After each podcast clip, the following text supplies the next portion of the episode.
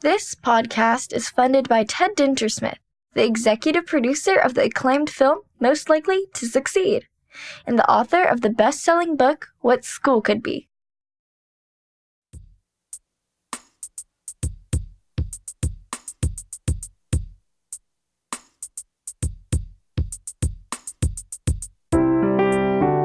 Hey everyone, welcome to the What School Could Be podcast. I'm your host, Josh Reppun. Before we start the show, please check out all the resources at whatschoolcouldbe.org and our global online community. Simply install the What School Could Be app on your mobile device or navigate to community.whatschoolcouldbe.org. I hope to see you there. My guest today is Richard Boerner, the superintendent at Graded most commonly referred to as Graded School, which is the American School of Sao Paulo, Brazil. For the past 30 plus years, Richard has held a variety of administrative and teaching positions in an array of international and U.S. educational settings. Before Graded, he was director and middle and high school principal at Korea International School Richard holds a Master of Arts in Educational Administration from Central Washington University. At Graded, Richard launched the Graded Learning Lab, advancing education beyond boundaries. The Learning Lab provides innovative instruction in deeper learning, embedding the science of learning in everyday practice. Richard received the 2023 Association for the Advancement of International Education Dr. Keith Miller International Innovation Leadership Award for leading Graded's efforts in the systematic implementation of deeper learning. The award, established in 2006, is conferred annually by AAIE to one individual who has contributed significantly to both international education and the association.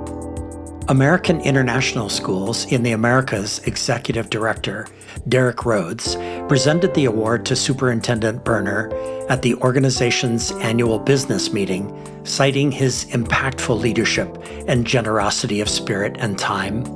Quote, You have rolled up your sleeves and found ways to keep us all learning, Dr. Rose said to Mr. Boerner.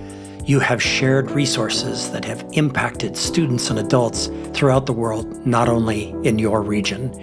Your think tank and resulting work around the science of learning is a shining example of the type of collaborative and inspiring leadership we seek to celebrate. End quote. In response to the announcement, graded board president Alex Malfitani expressed, quote, having had the privilege of working closely with Richard for the past year, I have witnessed firsthand his dedication to our children's education. This is also a recognition of graded among American schools in the region, end quote.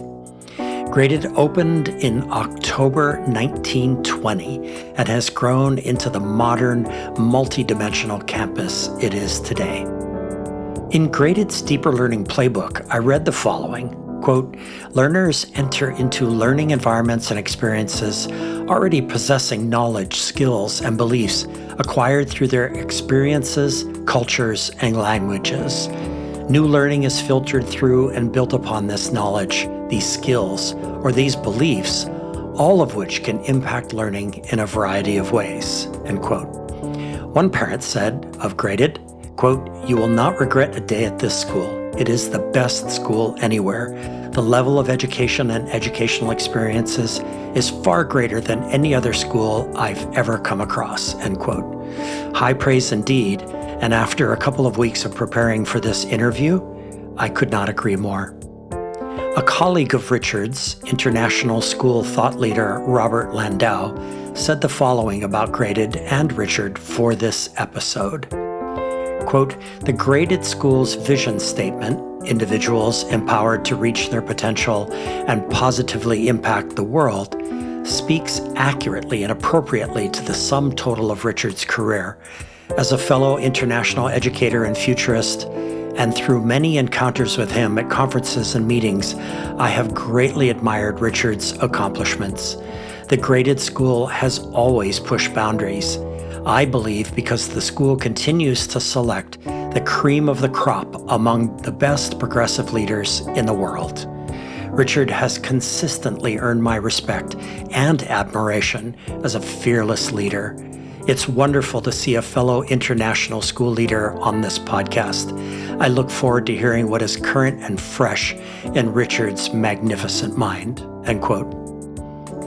During a Yale University seminar called Schooling as If Learning Mattered, moderated by Javier Arguello, a Yale School of Management graduate, Mr. Arguello asked Richard, and I paraphrase, why does a school that has so many young people trying to get in, all of them assuming they are applying to a top international school that has succeeded so well in terms of the traditional paths of learning, take on such a risky move to transform whole scale towards deeper learning, towards learner centered practices? Listeners, Keep this essential question in mind over the next hour. And now, here's my conversation with Graded's Richard Boerner.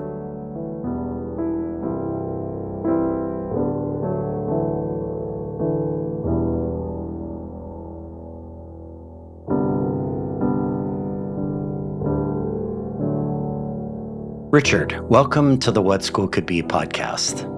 Thank you. It's an honor to be here. So, listeners, I want to share here at the start that of the 115 episodes of this show, this episode was the most painful in terms of paring down what felt like 100 questions for my guest to just a manageable number that would fit our one hour format. Richard's and Graded's story really put me to the test in terms of what ended up on the cutting room floor. I really hope I made the right choices. So let's dive in, Richard. So, you shared with me a story about growing up and going to school that reads like a spy or thriller novel with lots of surprising twists and turns. And into the mix is The Future Farmers of America, which totally caught me by surprise. A time when, while living in a predominantly black neighborhood in Seattle, you were bused to a white school, which is the reverse, and a surprise moment in a college of education when you discovered well, I don't want to spoil the story. So, how did you, in your remarkable maze of experiences growing up and in interactions with this thing we call school, find your way to a somewhat surprising passion for the way we learn? Well, it began with an introspective look as I got older about how I couldn't learn or how I was, say, less effective at learning than many of my peers. I was not a traditional academic child in the sense that I, learning came to me easy. Things didn't make sense to me in the ways that it did for other kids sometimes. And I knew I was plenty capable, but I couldn't demonstrate it in the ways that school was traditionally asking. Mm. And so as I began to evolve my understandings of myself as a learner and make sense of that in my adult years, it really struck me that the way in which school was designed didn't necessarily work for a lot of kids and certainly didn't work for me that well. And so, how did the Future Farmers of America experience figure into this journey of yours? Like, what I can only imagine, Richard, that in terms of something that here in Hawaii, where I'm based, we call ma ka hana ka 'ike, or in doing one learns, that might have been one of those moments where you really started to figure out what that actually means in terms of doing and learning. It absolutely did you know, I was in a city kid my whole life growing up until ninth grade. And then my parents made a job change. And I think also they made a change to find a new place for me to grow and recognizing that for a variety of different reasons, academics and otherwise, the city life wasn't helping me thrive. And so we moved out to a small rural community and my parents bought a 13 acre farm and we began to raise sheep and they said, well, you got to figure out how to raise these animals. So you should take one of these things they call agriculture classes. And my father actually had a similar story. He grew up in inner mm. city Chicago and moved out to a rural community and joined the FFA. So mm. I knew nothing about the organization. And so as I entered, I began to see a way of schooling that I hadn't had exposure to in the city, where you use your hands and you use a lot of thinking and you design and create and build your experience. And for me, it was the first time in school that light started to shine brightly about the way in which I could demonstrate my learning. Mm. and how much motivation that created for me and synergy around other ideas that I had hadn't been able to uncover. Mm, wow. You know, it's so interesting, Richard, because uh, although I wasn't a member of the Future Farmers of America, my family is deeply invested in farming. They have been for more than 50 years here on the island of Oahu in Hawaii. And it really resonated with me reading about your experiences. I wasn't a farmer. I sort of refer to myself, Richard, as the non dirt Reppun. I'm the one person who lives in that concrete world. But I did grow up working with my brothers to help them as they first got started farming. And so I hear you about that. There's so many things that you have to do. And when you do them, you have to think your way through how to do them. So that leads me to, you know, a follow-up question before we get into graded itself. So Richard, I know this sounds crazy to ask this, but what does it mean to be anything? Like what does it mean to be a learner? What does it mean to pick up, which is Graded's words, the science of learning, almost like one picks up a wrench and starts tightening a lug nut, if you know what I mean. I do.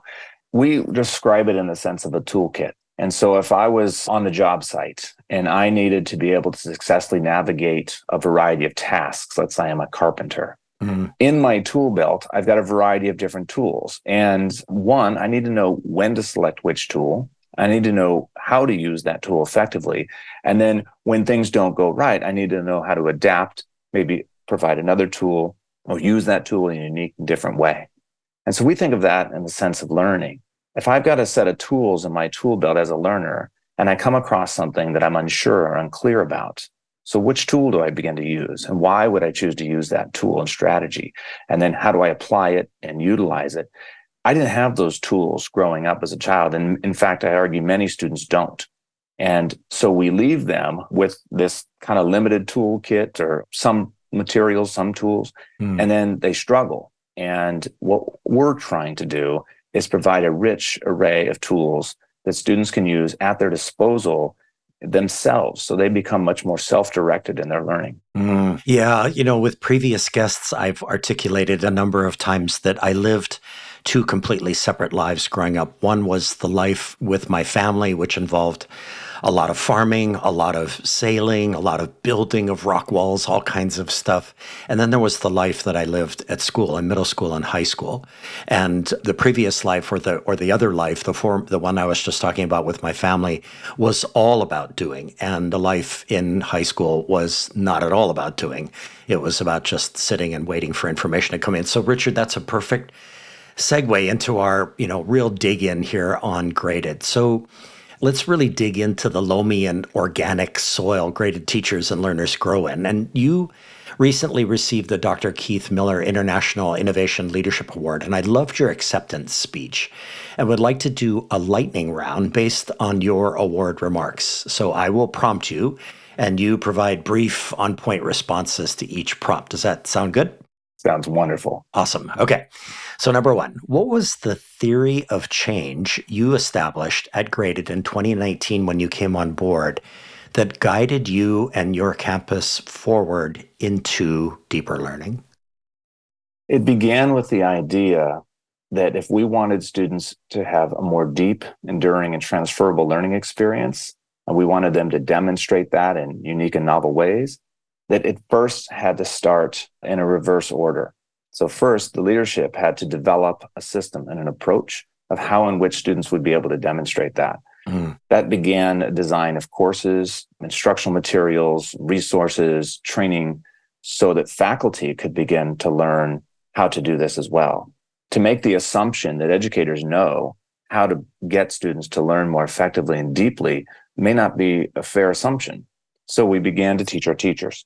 After we build a series of courses for those individuals to work through and guide through, we would then have them go into the classroom and practice those skills. Mm. Then, after they practice the skills, we would walk with them through the growth of that. Then they would start to transfer that to students. Mm. And we would watch that maturation process happen.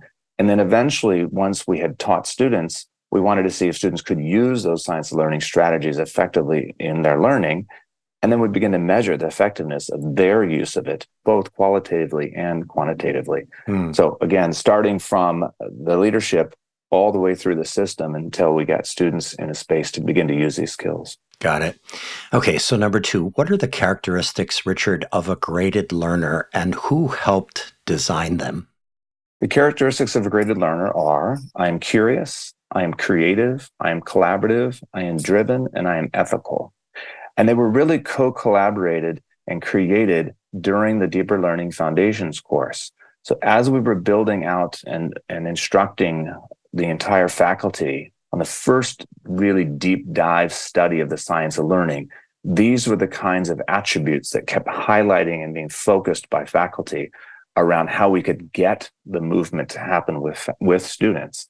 And so we began from that to then design those characteristics. So where some people will design a say a profile of a graduate and then work backwards, we used the process and the evolution of the learning that teachers were going through to help co-create the graded characteristics of a learner. Mm, got it. Understood.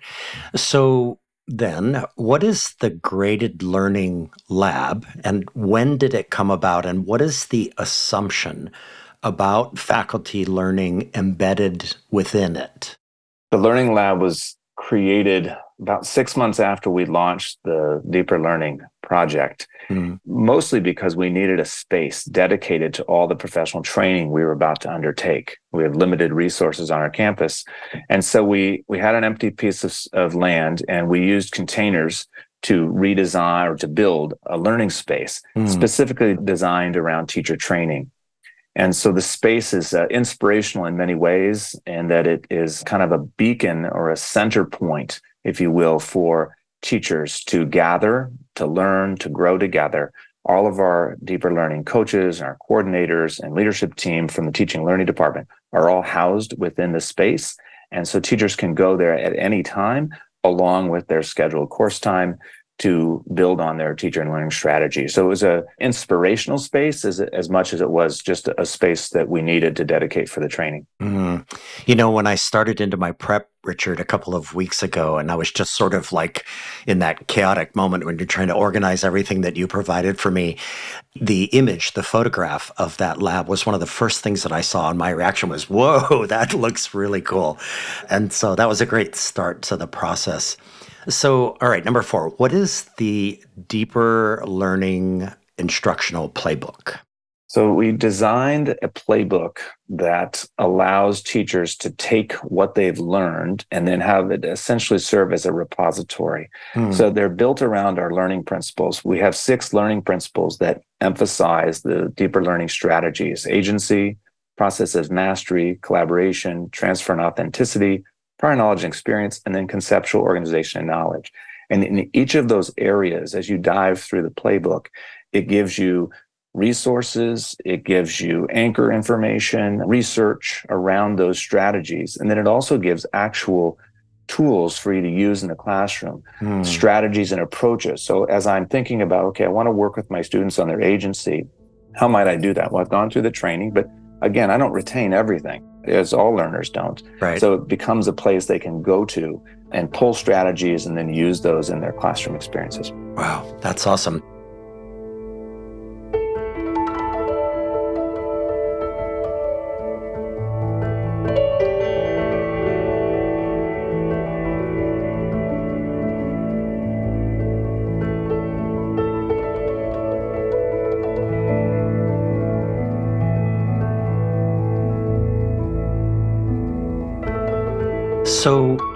Did teacher evaluation change as a result of Graded's embrace of deeper learning and then the embarkation of that journey unmooring from the dock and setting sail towards that North Star of deeper learning?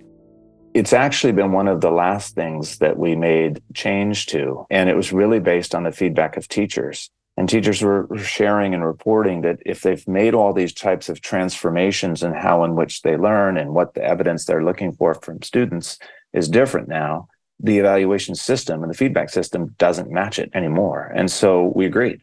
Mm. Teaching learning department gathered a group of faculty to help redesign and recreate what is now called a professional growth and feedback model. Mm. And within that, there's a variety of important features. One is that one of the evaluative processes is the experience of a collaborative team inquiry. that faculty go through as they work on a problem of practice through the lens of these various learning principles. And then importantly, peer feedback's a part of the process and student feedback. Mm. We're a culture of feedback school. We want as much rich information to feed into and inform us about our, our teaching practices. So those really were generative changes to what is a traditional I walk into a classroom, I evaluate what I see of the teacher. We're interested in a lot more about how the teaching process occurs and the lived experience of students happens in the classroom. I wonder if you could just side tangent here for a second, if you could just briefly explain how the feedback mechanism with students works. How, how does, you know, because I've, oh boy, 17 years in, in teaching, Richard, there have been some, some real nightmare moments in terms of soliciting student feedback about teachers, which did not go well. Yeah, it's a good point. In sincerity, it's a it's a wondering that we have as we're going through the first year of our of our new professional growth and feedback model. We ask students to give candor in their responses, and so the survey tool that we've developed and are and actually still in development mm. has a series of set questions for all teachers, and then teachers add an additional level of questions that they want specific feedback that might be unique from one teacher to another. Mm. And we ask students to give their honest candor about how they feel about their learning. That gets at that individual teacher feedback. The other way in which we've used feedback from students around the entirety of the deeper learning process is we use a concept called fish bowls, mm. where we use students to sit in the center of a circle and have a conversation with themselves without talking directly to the teachers about their learning experience. And then the hmm. teachers sit on the outside and listen in. Mm. And then after about 20 minutes or so, we flip the experience and we invite teachers to sit in the circle and talk about what they heard. Mm. Then finally, at the end of that, after another 20 minutes has gone by, we ask the students to come back into the circle and correct the record. Mm. What did the teachers get right about what they understood and what didn't they clarify or, or needed to clarify further? That ability to watch and listen to students talk about learning and talk about the importance of what they value in the learning experience is really, really powerful for teachers. Wow. I, I love a beautifully designed fishbowl, Richard. That's awesome. Wow. Really interesting. Okay. So, how did you determine the efficacy, the effectiveness of your design for deeper learning training? And how did you know all this work was impacting students? Like, how did you gather the evidence, and what was the evidence that you were looking for that this was impacting students? That is the ultimate question, and I think the most important question, and arguably one of the hardest ones to answer. Yeah. And we're still collecting data to this day, and we'll continue to. We look at data, I think, in, in, in many places do in, in two ways qualitative data and quantitative data. And learning is a, a very cerebral, emotional experience. And the depth in which somebody learns, the traditional way in which we assess that is, is we test and then we score that test and then we rank those students based on their performance. And maybe we even look at growth over time. Mm. But most assessments are really looking at knowledge. What do you know and how can you demonstrate what you know? And it is important to know things. But how do you get at the more subtle aspects of how can one problem solve? How can one demonstrate critical thinking in very thoughtful ways? So for us, we really looked at metacognition as a way to measure a student's ability to think about their thinking. Mm. And there's a variety of tools, one called the Junior Metacognitive Awareness Inventory that we use with students. And we've used it in a variety of ways. In fact, we're giving the assessment again, uh, as we do regularly next week at Graded. And we ask students to take the survey prior to any training in the deeper learning from teachers. And then we measured in dosage groups that as students have been exposed to more teachers that had used, had been through the deeper learning training, did we see their metacognitive awareness ability increase? Mm-hmm. And in fact, we did start to see some of that and specifically saw it also in our teachers as we gave them an adult version of the assessment. Mm-hmm. So we're really looking at the qualitative ways in which students and, and even our faculty can demonstrate the actual strategies. And then we're looking at some quantitative things as well. One of those is done through a partnership with an organization called WestEd, and they mm-hmm. are our research partner. Mm. And they've developed with us a observation tool where we can collect data of evidence of science of learning and deeper learning strategies being deployed by students. So we're really watching student learning, not teacher instruction, mm. and then trying to measure and calibrate how effective are students at using the different strategies that they've been taught. Mm, got it. Got it. Understood. So, Richard, left turn prompt here. How did you get Graded's board of directors or trustees on board this remarkable odyssey? Well, the first thing we did, we needed to, before we even made the decision that we wanted to be a deeper learning school, we knew we wanted to make a pivot. We knew we had a really good school, but we knew that we wanted students to learn in more sophisticated ways. And so we hosted a think tank in early 2019, mm-hmm. and we invited really luminary education partners from around the world to come and join us at Graded and question us around our strategies, our approaches, and what the future of learning could look like at our school. But importantly, to that partnership, we invited students, we invited faculty, we invited board members to sit in and co create the future of learning at Graded. And over a two day period of deep, deep discussion and dialogue, this construct of deeper learning and how it could look like in a systemically developed way, K through 12, began to take shape. Mm. So having those board members present in that process, I think gave them a sense of understanding mm. and also some validation from the outside looking inward at what learning could look like and what our industry and agencies and organizations and, and universities looking for in learners in the future. Mm. So from that, we went to the full board and had a variety of conversations about how to make this move and what the resources would take to do that. And they've been wonderfully supportive ever since. Mm. And listeners, I will include in the show notes an absolutely marvelous 16 minute video on YouTube at Graded's channel that provides a, a beautiful window into that process. I'm so glad, Richard, that you documented that with that film, that uh, your, your think tank, because it really is a tool in and of itself for anyone who's contemplating this type of a journey. So I'll include that in the show notes. So finally, Richard, maybe the concept I am most curious about in what ways did you bring the vast years of life experiences of your faculty, staff, and students into the process of training for deeper learning? So, for example, I was a chef and a hotel manager before I became a teacher. So let's say I joined Graded in 2019 as a faculty member, and just as you were all starting down this pathway, how would my experiences have mattered or figured into the process? Every teacher, whether they are, you know, five years into the craft or 25 years into the craft, have a variety of experiences. And those experiences add value to their sophistication and understanding of how students learn and what strategies work and didn't work and their different lessons. All of that is worthwhile. What we helped teachers to understand was that there's a language to the science of learning, and there's a series of strategies and approaches that are more effective perhaps than others. Mm. So we wanted ourselves, me included, to suspend our assumptions about what we thought worked and look through the lens of research to find out what the evidence of high quality learning looks like. And so we asked for a willingness. We were very honest about the pivot and the change we wanted to make. We story told from the sense of what we hoped the future could look like. And then we began to provide support and training.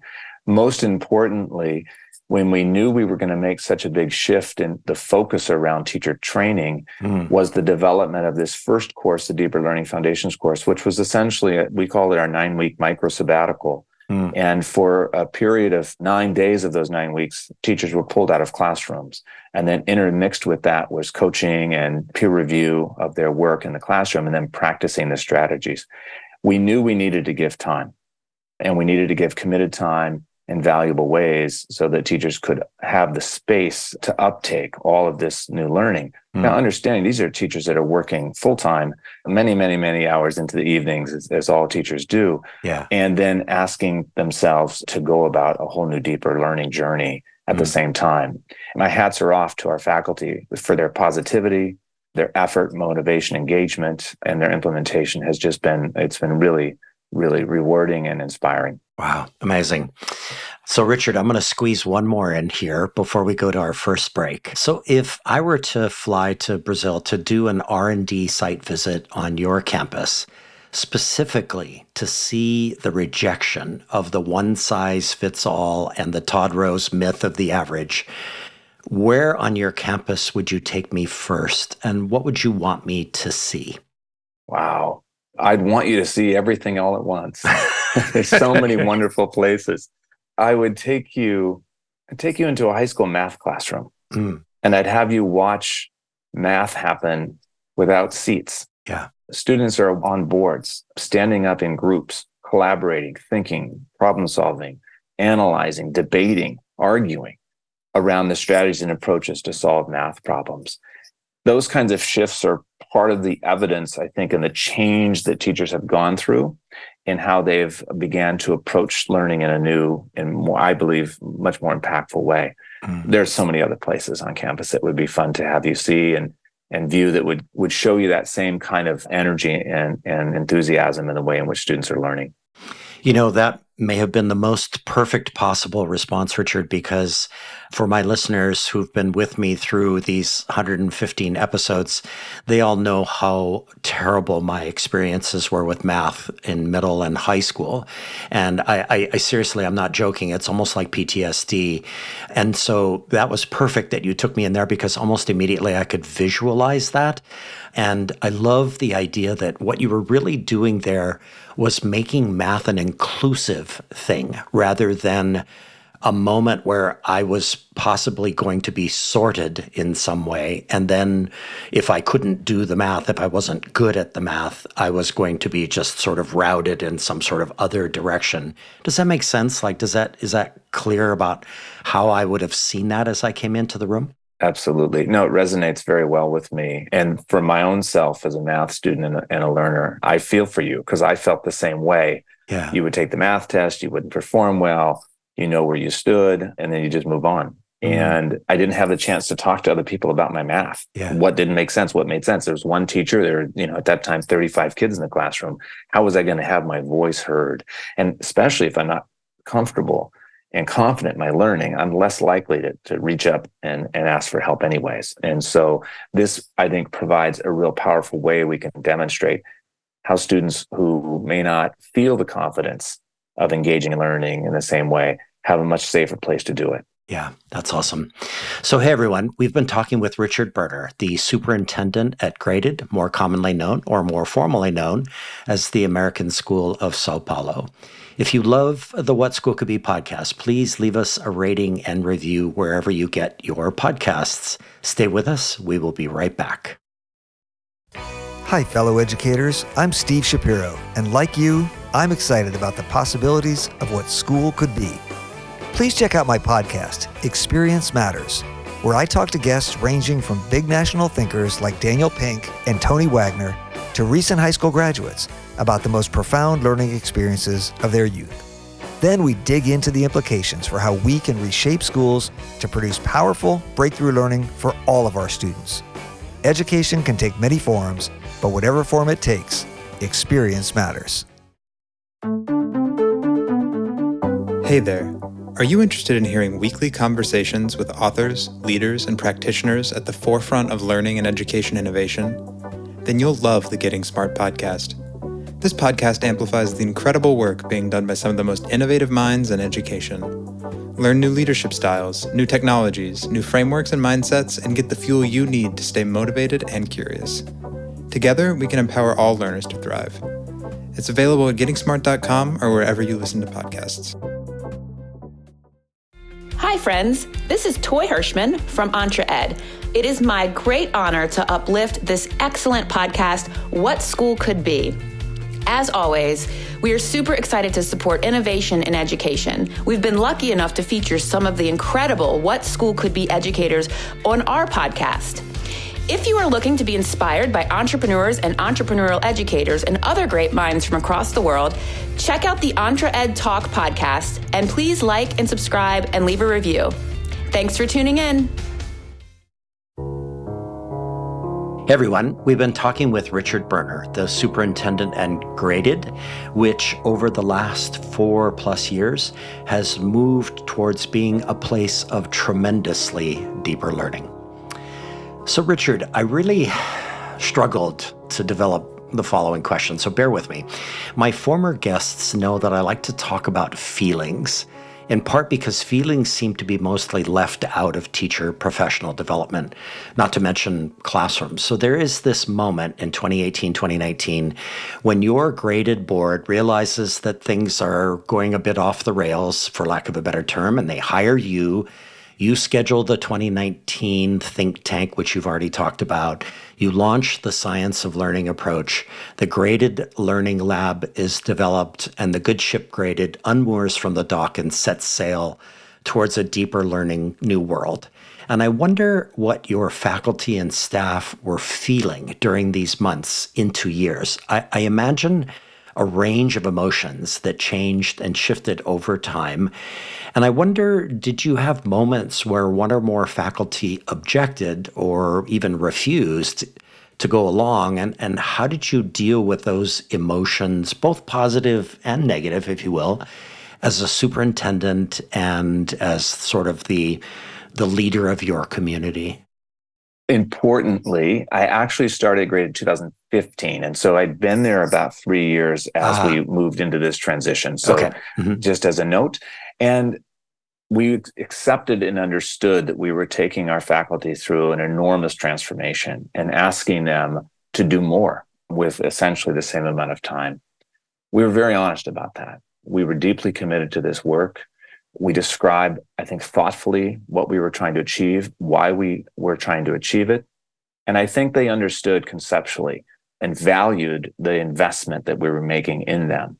But there's a lot of energy that goes into that change that happens after the emotional excitement of like, wow, we're going to become this really interesting school. We're going to use these strategies. And so it's not just a, a, an immediate like encouragement that has to happen. This is an ongoing process of support mm-hmm. and iterative growth with the faculty. And not everything we tried worked. One of the things that the teaching and learning team did really, really well throughout the process was surveying faculty to get their feedback. Mm.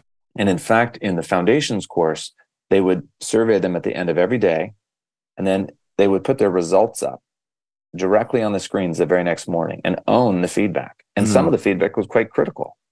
And the coaches would own that feedback, listen, and then give clarity and then make adaptations and changes. Mm. So the courses and the training was quite dynamic based on the needs of the teachers, primarily because we had never trained teachers to do this before. We were building the plane in the, in the sky as it's flying, as you will. We didn't have the materials, the curriculum wasn't pre-built. And so we were piloting everything as we went along.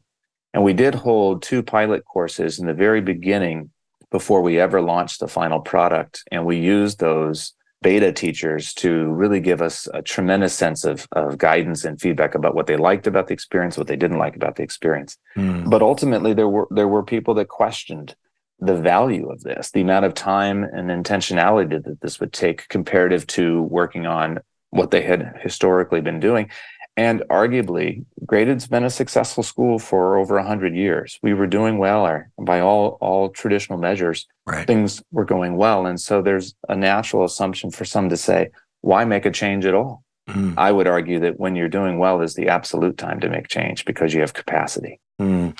So, Richard, I, I, watched a number of videos that you provided for me of faculty sitting in feedback sessions. There was a post think tank session and a number of other videos that I watched as well. And, and it just seems to me that is it fair to say that a culture of feedback and, and what you're describing as a culture of sometimes very immediate feedback and also a culture of belonging and a culture when I bring my experiences to the table you know, I belong and I feel heard and I'm part of this journey, that all of that put together in some ways mitigates the excessive emotions that happen during a period of transformation in a really positive way. Like, does that sound right mm-hmm. to you? Does mm-hmm. that sound fair? It does. It does. I, I think clarity is really, really critical in the change process. Yeah. Yeah. People need to know where they're going. Yeah. As much as they need to know why they're going there.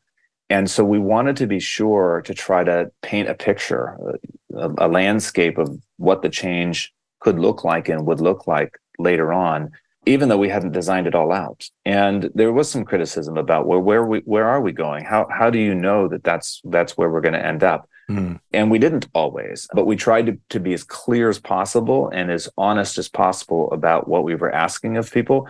I think that gave faculty, administrators, the ability to trust mm. that the process was going to be worthwhile, that it was going to be thoughtfully developed, that it was going to be professional development in a way that teachers hadn't experienced before, something that actually is of value that they're going to use. Mm-hmm. And that I think it paid off and it worked. Yeah. There have been a number of episodes where guests have talked about moving at the speed of trust, which mm. is is not, you know, it's it's not fast, it's not slow. It's actually just determined by how much trust you're building as you go along. I love that. Yeah, and it sounds like that's something that you're going through. Okay. So, Richard, as part of your Klingenstein Heads Fellowship program at Columbia, you wrote a paper which you shared with me titled The Center, the Child. And in this paper, which is essentially an expression of your evolving philosophy of education, you talk about the roundness of a child's education. But I want to come at your philosophy of education from a slightly different direction. So, via a couple of sentences in the paper that really jumped out at me. So, you wrote, and I quote, the roundness of a child's education is central to many of our common struggles at schools, as it at times flies in the face of the results oriented mindset of parents. They are hell bent on outcomes seeking the next rung up the ladder. We must resist this singular approach in our schools. End quote. So your words, Richard, are almost Don Quixote esque in their imagery, as if you were standing at the gates protecting Graded's roundness philosophy against parents hell bent on something entirely different. And so there, there are lots of folks who have spoken or written very eloquently about parents being one of the obstacles to deeper learning. But I want to ask it a different way. I wonder if you can elaborate on what you wrote. And maybe another way to come at this is to wonder how we both prevent parents from turning back the clock once the journey has begun, while simultaneously enrolling them as partners in progress.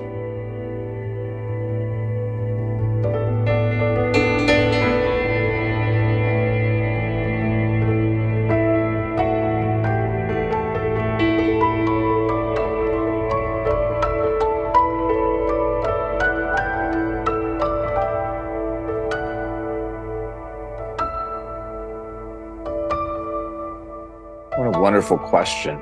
I think it's important and fair to say that, you know, because I was a parent to children as well and an educator, that what we want for our children is a multitude of things. We want them to be happy, healthy, educated, and knowledgeable, but we want them to have opportunity. And I think we are in a debate in our society about what is the way in which you gain opportunity. Yeah. And for some, it's an argument of scores and, and rankings and numbers so that I can climb a ladder to get to a certain space so I can get access to a certain thing. And I think the the challenge with that is that while that is true in the traditional sense of how I get admitted to a university, it has probably little to do with my ability to actually affect change in my life if I haven't learned the really fundamental ways to be a thoughtful, educated, evolved, well rounded human being. Mm. And so we have a duty in schools to ensure that the young people we develop and turn out into the world don't just climb a ladder to get ahead of whatever is the next barrier to the next set of achievement to get into the next accessible school that they want to. It's that they have this depth to them that when they are there, that they do something of meaning and purpose and worth, no matter what that is, mm-hmm. that, that they and they get to choose that.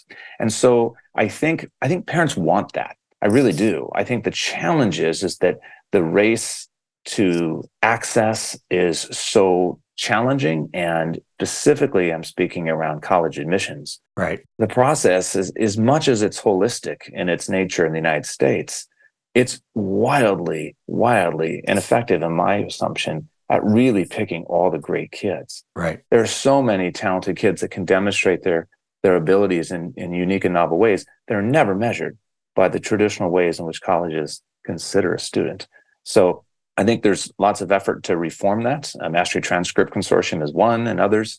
But I think from a parent to kind of school tension piece there, it, it's not a tension that they don't want those things. It's a tension that they also know that there's this result that students have to achieve to get into the next place. And I acknowledge that that exists, mm. but I think we can do it both. And that's been the commitment I've made to our families is we'll have your children ready, but we'll have them thoughtful yeah. and well developed and well rounded as a human being. So when they do get into those wonderful schools, they're doing something of real meaning. Yeah.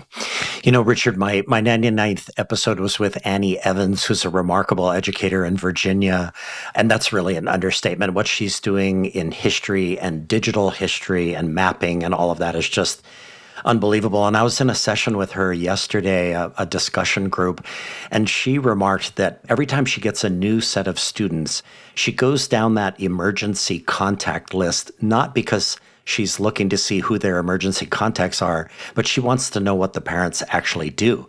And when there's a moment where she can enroll that parent in the process of learning, you know, if they're a business person or a nonprofit, if they work at a nonprofit or own a business or something like that, she's out there recruiting them into the process of learning. And I thought, what a marvelously practical way of including parents as partners. And once they're partners and they're on board, then maybe they're your greatest allies. And that's probably true for Graded, right? I mean, I, I found a comment online by one of your parents that said, Graded is the greatest school on planet Earth. And so that parent is clearly enrolled in your journey. Absolutely. And, you know, not every family feels and sees and experiences school the same way. And I want that statement to be true for every family at our school. And I know that it's not. You know, we are no perfect panacea of an institution. We're a school and, and we're messy, just like all of all schools are. But I think that is it's an important consideration. Having parents as partners yeah. is really, really important. Yeah, yeah, that's awesome. So, one more part of this conversation before we go to our second break, Richard. I want to talk about, and this would be somewhat of a first on this podcast, something called educational malpractice. And I was sparked to this by a slide in, in your slide deck that I think you used when you gave your acceptance speech for the award that you won. I never want to alienate listeners, but I'm reaching a point just shy of my 65th birthday when it's sort of time to say F it and say what I think needs to be said. So it turns out maybe you're thinking along the same lines. So I believe here in 2023, most so called traditional schools are committing some form of educational malpractice. If we dissolved the idea of education in every human mind and started from scratch, and this includes knocking down all the penitentiary style school buildings, we would surely not build the system we have today, which was created in the late 1800s. So I want to imagine with you. Oh boy, a class action suit filed by students and educators against I don't know who claiming educational malpractice. And in some ways, this feels like a civil rights case. I, I even want reparations paid for the fact that education leaders have known for decades the damage that they were doing by sticking with an obsolete system of teaching and learning, you know, that oftentimes puts kids under extreme stress. And we're seeing that today. So, Richard, help me out. Either talk me off the ledge or push me or jump with me or recommend an anger management therapist for me. I don't know what. I wonder what you're thinking. Oh, my. Well, I'm, I'm not going to let you jump. okay, I have you. hope and I have faith that that the moves that we're making in schools are going to help reform it in its own way. But it's too slow and it's not well enough evolved and there's not a lot of will again, it, it speaks to the change process. I hear often in schools, yeah, we should be innovative and change, but but not with my kid because we're dealing with live learning in the moment. So any change we make is having direct impact immediately. We we can't work in a in an offsite lab condition with a lab student and then implement the successful change and then bring it into schooling. Mm. So I get why there's such a tension and a fear to transform education. The other thing is, is that everybody went to school. Yeah. And so they have a sense of what schooling is about. And for many of us that grew up in the days that, that we did, school was okay. It worked to get us the jobs that we need and the things that we have. But the world is radically different now. And the, tr- the speed of transformation and speed of change is accelerating exponentially. So yet education cannot maintain itself in its or in its traditional sense and be relative Hmm. to what we are needing in our society. I think relevance is the key term here. Okay. How are we being relevant in the way in which students can learn? And, and I did, I, I wrote that if we in fact knew that there was a way in which students could learn more effectively with more permanency and that that learning could be transferred in unique and novel ways, and we didn't choose to do that, isn't that malpractice? Mm. We have a responsibility to use research and education to transform learning experiences. And we know the research is there, and we know the evidence of that research, when used, is impactful. Hmm. So I think we have to challenge ourselves as educators to push ourselves, to hold ourselves accountable to what can be and what should be in schools. And that's hard because there's tension against the system from a variety of factors in schools, parents, especially in private schools where people are choosing schools. They want to know a known product, they want a comfortable, safe experience, and they don't want a beta tested school. So you have to ensure that the, the change you're making is, is evidence based, that it can work. Hmm. So, follow up question before we go to break.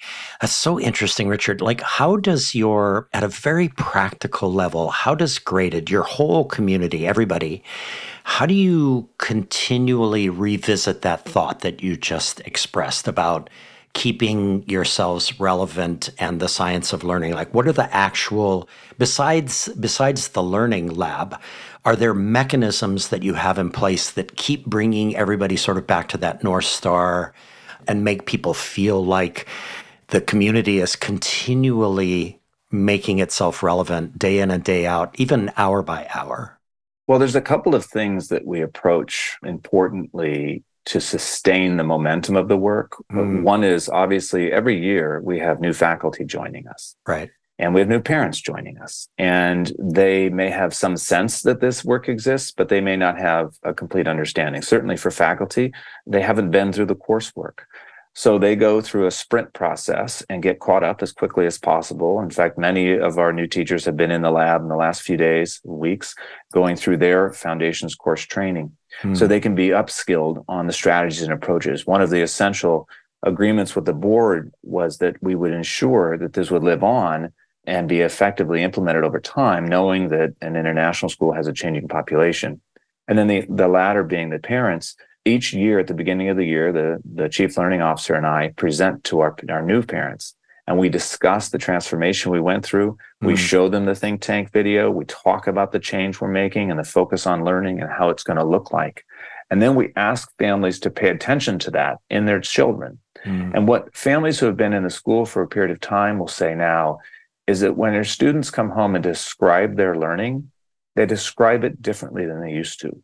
The vocabulary, the language, the depth of understanding, the way that they articulate how they're demonstrating their learning and what they're doing to demonstrate their learning has changed. Mm.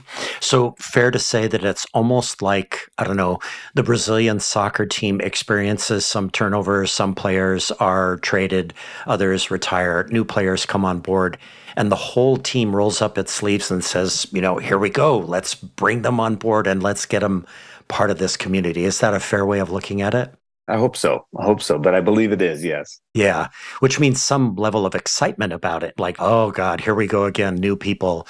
It's actually something much more positive than that. Wow, that's that's like super interesting. I think so. And I think also it's important to note that when faculty are selecting our school, one of the considerations is the work we're doing is something they want to be trained in. Right, right, exactly. So, hey everyone, we have been talking with Richard Boerner, the superintendent at the American School of Sao Paulo, known as Graded. Stay with us. We will be right back to talk about what leadership could be, good ancestors, and a special person named Craig Nelson. Stay with us. This is Guy Kawasaki. If you want to learn how to be a remarkable person, please check out my podcast, Remarkable People. I interview people like Roy Yamaguchi, Margaret Atwood, Jane Goodall, Stephen Wolfram, Steven Pinker, Arianna Huffington, and Steve Wozniak. The point of the podcast is to help you become a little bit more remarkable.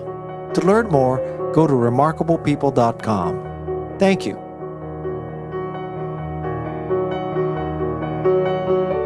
Aloha, my name is Aaron Shorn, a previous guest on this very podcast. I am also now head of growth and community at Hawaii's own Unruler. Unruler is a collaborative mobile and web platform that accelerates innovation, grows culture and community, and celebrates learning. Learners post multimedia, tag their learning, and through comments are able to work together asynchronously. Each post is a moment of learning that forms the foundation of a joyous learning journey. We can be found at UNR ulr.com. Mahalo. Are you ready to shake things up in the classroom? Then get ready to blast off into the future of education with the Teacher Nerds podcast. Join Joe DiPaolo and Ron Nober as they share their own experiences, as well as talk with guests who are experts and innovators in education. From engaging teaching techniques to the latest educational technology, this podcast is a must listen for anyone passionate about the future of learning. Subscribe and get ready to learn with the Teacher Nerds podcast. Hey everyone, we've been talking with Richard Boerner, the superintendent at Graded. Richard received the 2023 Association for the Advancement of International Education Dr. Keith Miller International Innovation Leadership Award for leading Graded's efforts in the systematic implementation of deeper learning. So, Richard, in the middle of an awesome video about your 2019 think tank, which I referenced before, Dr. Vince Bertram, I think I'm saying his name correctly, of Project Lead the Way, one of your invited thinkers, I presume, said something that kind of stopped me in my tracks. And he states, and I paraphrase, one thing I am unclear on is what are the non negotiables? And I was like, wow, that's a question. So, Richard, here in 2023, with so much water already under the bridge, now five years past your think tank, what are the graded non negotiables today? Well, one would be that all students will be deeper learners, mm. that they will be able to endure in their learning, that they will be able to transfer their learning in meaningful ways. And they'll do that through the lens of mastery, identity, and creativity. Mm. And those intersection points and the strategies they use to get there will make them more sophisticated in their learning and more available to use that in their live life. Mm. To me, that non negotiable is that we want young people to be successful adults. And in order to do that, that toolkit has to be full. Mm. And so one of the non negotiables is that toolkit has to be full. That includes knowing things. It's not just about the way you demonstrate what you know, but you have to have a depth of knowledge as well. And so we're committed to providing both. Mm. I'm thinking back to my time as a teacher, and that there were moments where the non negotiable was your kids are going to score, you know, on the AP exam, you know, fours and fives consistently, 90%. And I'm just thinking, Richard, how marvelous it would feel if I were thinking the non negotiable, or if I understood the non negotiable to be my kids all have toolboxes that have lots of tools with them that they can employ at different times. That's a totally different thing, right? It is. And acknowledge, though, that those other goals, those other metrics, you know, we're an IB school and it's important that our students perform well on the IB exam because mm-hmm. it's a factor for college entrance. What I want most out of that IB experience is a thinker yeah. Somebody who is more sophisticated in the way they think. And I believe that if they demonstrate that sophistication, they will score well. Yep. That's awesome. Okay. So, Richard, you shared with me that you would love to launch a companion book to Ted Dintersmith's What School Could Be, which inspired this podcast, which you would call What Leadership Could Be. And I wonder if you would indulge me in the hypothetical related to my home state of Hawaii, which has eight major islands, but just one school district, the Hawaii Department of Education. And within our DOE, there are 15 complexes that encompass the eight islands with roughly 300 public schools. And I wonder if you could wave your magic wand and outline an approach to leadership that might turn Hawaii into a deeper learning hub of the Pacific? Like, what are the first steps towards a playbook focused on what leadership could be in these islands? I know, hard question, big question. That's a, a lofty, lofty question. For me, I think it's really, really essential from a leadership perspective that leaders are grounded in practice. They need a theoretical understanding of things, but they have to understand the physical, emotional heartbeat of a learning institution. And so they have to be present inside of it, mm. visibly present, experiencing it along with students, along with teachers mm. is critically essential. And I don't think our development, our systems approach leadership education in any way, shape, or form that way. Mm. Uh, we have a series of courses that you take. Yes, you have to understand management, you have to understand budget, and those kinds of things. But when it comes to actual practical application, we kind of throw administrators into the into the pond and say, swim. Yeah. And you kind of just figure it out along the way.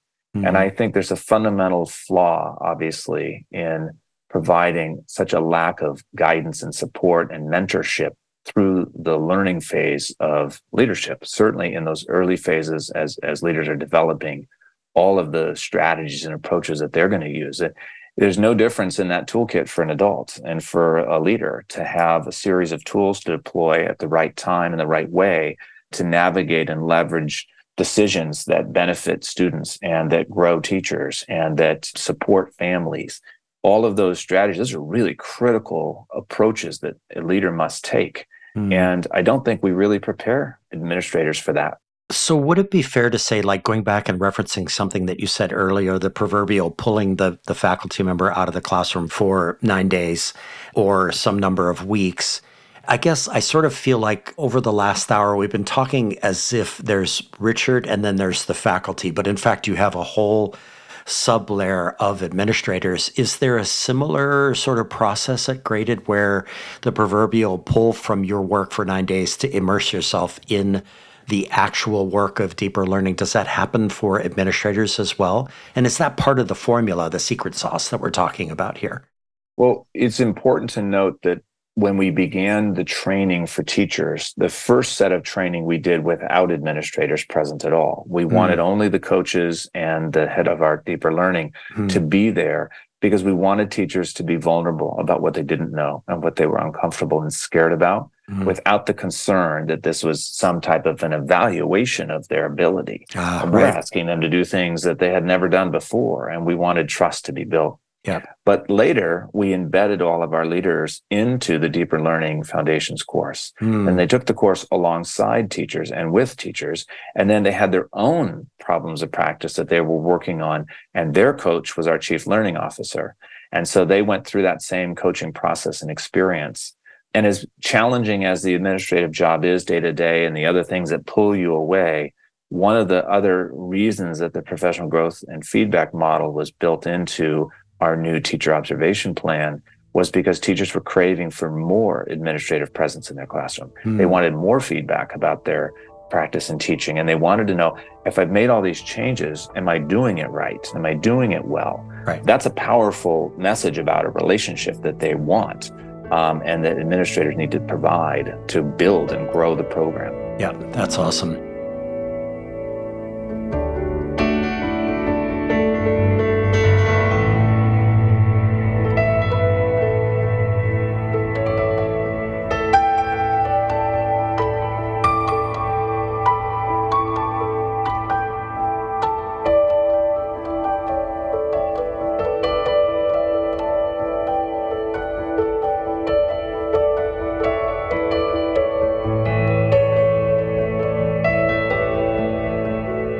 So, two more questions, Richard, before we bring this awesome conversation to a close. Last year, I read three books that rocked my world. The first was The Good Ancestor by Roman Krznaric. The second was The World Becomes What We Teach by Zoe Weil. And the third was Reopen to Reinvent by Michael Horn. And there is a through line in all three, I think, that suggests the purpose of education served by a deeper learning pedagogy is to educate multiple generations of what Krznaric calls good ancestors and Zoe Weil calls solutionaries, which future generations will look back on and appreciate for the wisdom of their actions. So I wonder what you think about this idea and how graded is educating good ancestors. Like, what are the most powerful reasons, moral imperatives, if you will, even for caring about future generations? And how do we get those reasons into the missions and visions of all schools? I love that term solutionary. What a great way to visualize what somebody can become. Yes. That's powerful. I think fundamentally in our vision statement, we speak to this about the ability to positively impact the world. And in fact, when I meet with families and provide open houses, I talk about this a lot about we can see a lot of evidence of people impacting the world. Yeah. But what I'd rather see and see demonstrated by graded graduates are ways in which they're positively impacting the world.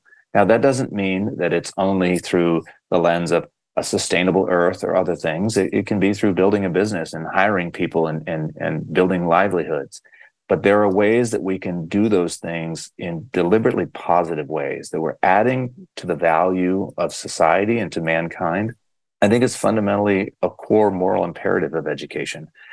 And I think if you go back and read historically and some of the great educational philosophers, you don't you don't see that lived in the same sense of mm. why education really was developed in the first place to build character in education in individuals to be part of an educated citizenry. Mm. And that I think is important and fundamental to why why we exist, why schools exist today needs to reflect that. Mm.